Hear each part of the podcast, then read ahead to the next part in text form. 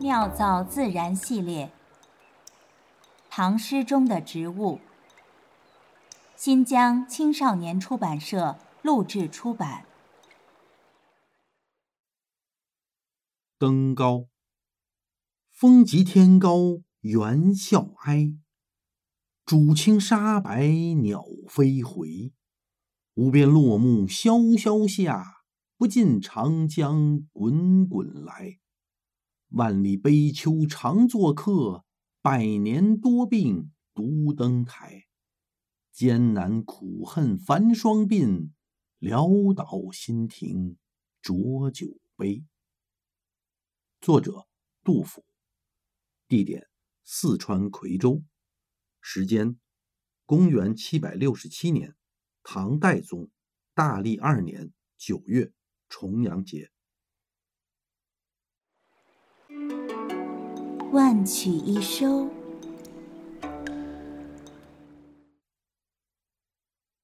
代宗大历元年，杜甫漂泊的小船停靠在了夔州。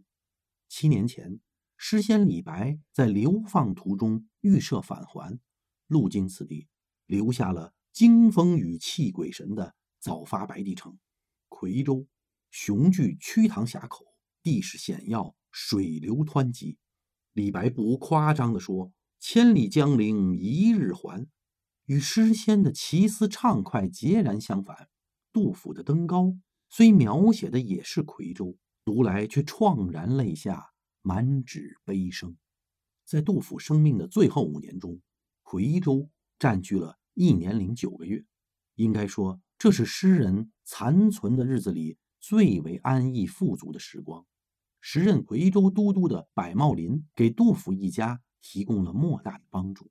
他将公家的一百顷公田交与杜甫打理，暂时缓解了诗人生活的困顿。在夔州的田边林间，诗人杜甫变成了果农杜甫、菜农杜甫、稻农杜甫，一个不再漂泊的杜甫。夔州的六百多个日夜，杜甫。创作了四百五十多首诗歌，约占他存世诗作的三分之一强。其中妙语连珠，佳作频出。登高中的四联更是句句精彩。风急天高猿啸哀，渚清沙白鸟飞回。首联最妙处在于每一个字都是诗人登高亲眼所见、亲耳所闻，无想象，无虚设。简直是天造地设，完美对仗。无边落木萧萧下，不尽长江滚滚来。名人评此联，全是萧萧滚滚，唤起精神，得见连绵，不是装凑赘语。重阳佳节，望远登高，诗人也许会忆起昔日繁华的长安，那稻米流脂、粟米白的全盛之日。今朝想来。竟和眼中所见别无二致，落木稀疏，枯腐衰败，长江汹涌，一去不回。万里悲秋常作客，百年多病独登台。艰难苦恨繁霜鬓，潦倒新停浊酒杯。五十六岁的诗人已是百病缠身，据他在诗作中自己提到的病痛，就有七八种之多。影响较大的是消渴症，即今天的糖尿病。严重的消渴症引发了一系列并发症：眼花、耳聋、肾病、足疾。诗人深受其害。酷爱饮酒的杜甫，因为肺病不得不戒酒停杯，更使得他苦痛万分。曲家万里，适逢重阳，孤独多病，只身登高。断杯停酒，无可排遣。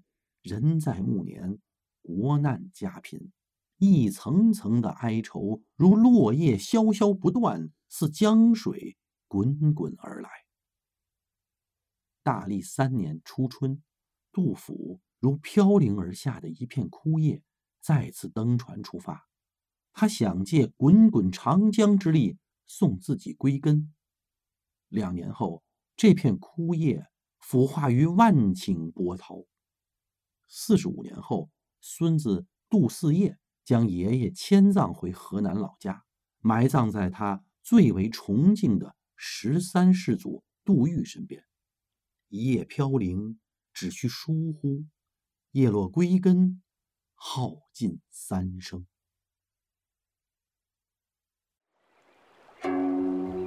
妙造自然。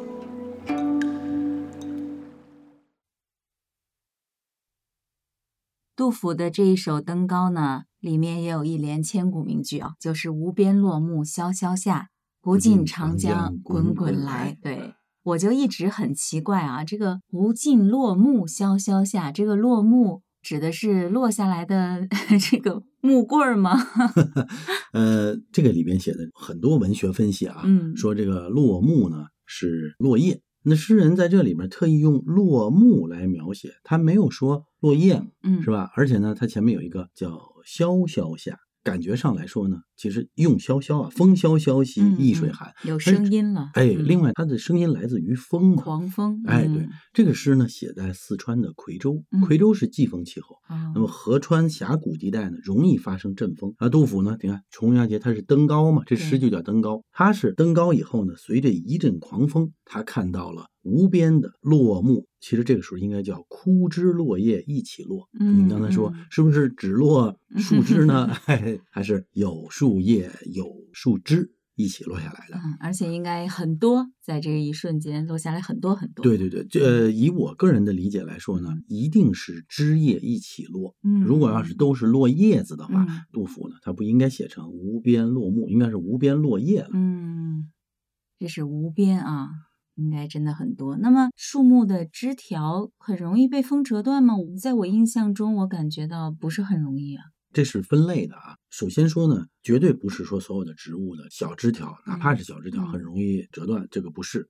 另外来说，在这个地方，杜甫写的这个落叶啊，其实应该是复叶。复叶，嗯嗯。什么叫复叶呀？复叶呢，就是你看它这个字啊，就是说复杂的复啊，或者说这个重复的重复的复，哎。它是有很多小叶子组成的叶子，特别是羽状复叶，就是像羽毛一样的，哎，这样它看上去呢，就像一个一个一个的小枝条。那就是在一个长长的茎上对生着这种小小的叶子，对，或者说它这个很多小叶子和叶柄一起落啊，哎，那样呢，看上去呢，因为它是小叶子跟叶柄一起落嘛，看上去就像枝条落下来一样，嗯嗯嗯。呃，这个诗呢，它之所以写这个复叶，其实也和地理分布有关系。嗯，呃，夔州是吧？夔州，哎，呃，一个是复叶灌木，嗯，一个是复叶乔木，嗯。啊，或者就是叶片很多，嗯，落叶数量呢也很多。那么夔州地区呢，咱们看看植物地理啊，就能发现它长着本来就很多的秋天落叶的乔木，比如说啊，蔷薇属的灌木，嗯，比如说啊，乔木来说，漆树科的黄芦，嗯，啊。呃，蔷薇科的石楠属的湖北石楠，嗯，这两种树啊，它叶片都很大，嗯，那么这些乔木还有刚才说的复叶灌木，随着风一刮啊，连这个叶柄带叶子带这个呃小枝条，嗯，一起落，所以我觉得呃杜甫这个呃千古名联啊，是描绘的非常生动，嗯。所以这这种非常壮观的场面，真的就是无边落木萧萧下。哎，是是是是。呃，还有人呢，就是说曾经有人啊，把这个落木，他从这个下字上来理解，嗯，叫无边落木萧萧下，因为后面还跟着长江嘛，嗯嗯，他觉得是不是在长江上放木牌啊？啊，但是事实上啊，咱们无论从诗本身的意境来理解，嗯，还是说植物生长的季节。嗯，还有地理水位的变化来说都不对，因为这个是重阳节那个时候，嗯，那个时候其实不是放木牌的时节，嗯啊，所以从呃这个时间分析，包括地理水位的变化，这个放木牌这个说法是不对的，还是大量的复叶植物落下来。嗯，所以读诗啊，要靠这个感觉啊，还有科学有理性的分析才可以。哎，对对对。万曲一收，妙造自然。